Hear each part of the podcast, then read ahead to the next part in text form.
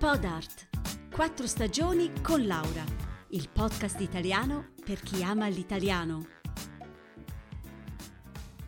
Cari ascoltatori, oggi vi parlo di un tema che mi sta molto a cuore.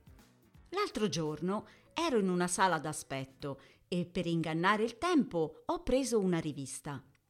Comincio a sfogliarla e una pagina attira subito la mia attenzione. Al centro c'è una foto e il titolo è Ecco il migliore psicologo dell'anno.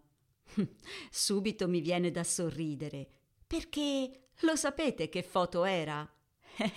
Qui sta il bello. Non un dottore o uno psicoterapeuta, no, ma un cane, un bellissimo cane.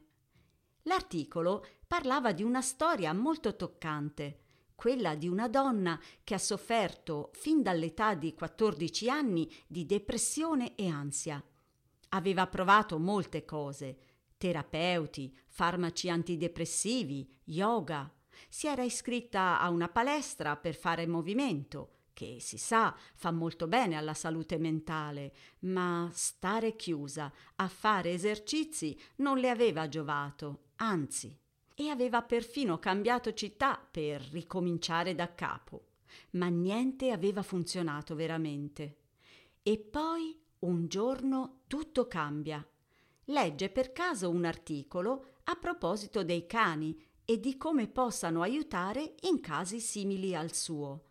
E quindi decide di prenderne uno, Buddy. E da allora la sua vita non è stata più la stessa. Ma come ha potuto aiutarla un cane? Eh beh, in tantissimi modi, ma principalmente in tre. Esercizio fisico, risate e tanto amore. Ecco, tutto questo ti dà un cane e sono cose che fanno bene veramente a tutti, sempre.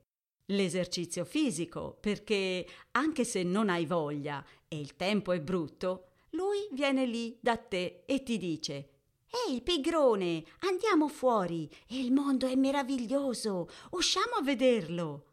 E tu ci devi andare. Ti porta nella natura, ti fa riscoprire tante cose che avevi dimenticato. E poi ci sono le risate. Come resistere? I cani sono veramente buffi e ti fanno ridere in tante occasioni. E ultimo, ma non meno importante, l'amore.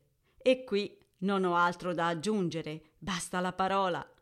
Ma ora, cari amici, qualcuno di voi si chiederà: Ma Laura, ce l'ha un cane? Ah, che curiosi che siete! Ebbene sì, ho un cane anch'io. È un cucciolotto giovane e molto vivace. Si chiama Oscar ed è un colli, proprio come Lessi. È un vero monello un birbantello che devi sempre tenere d'occhio se non vuoi perdere un guanto, una calza o una scarpa. L'altro giorno, nel mio studio, mi è caduta sul pavimento una rivista che avevo comprato, una bella rivista di viaggi con tante foto, e ho dimenticato di rimetterla di nuovo sul tavolo. Poi sono andata in cucina a prepararmi un caffè in quel momento mi telefona un'amica. Allora mi siedo sul divano e parliamo un po'. Oscar nel frattempo sparisce dalla mia vista.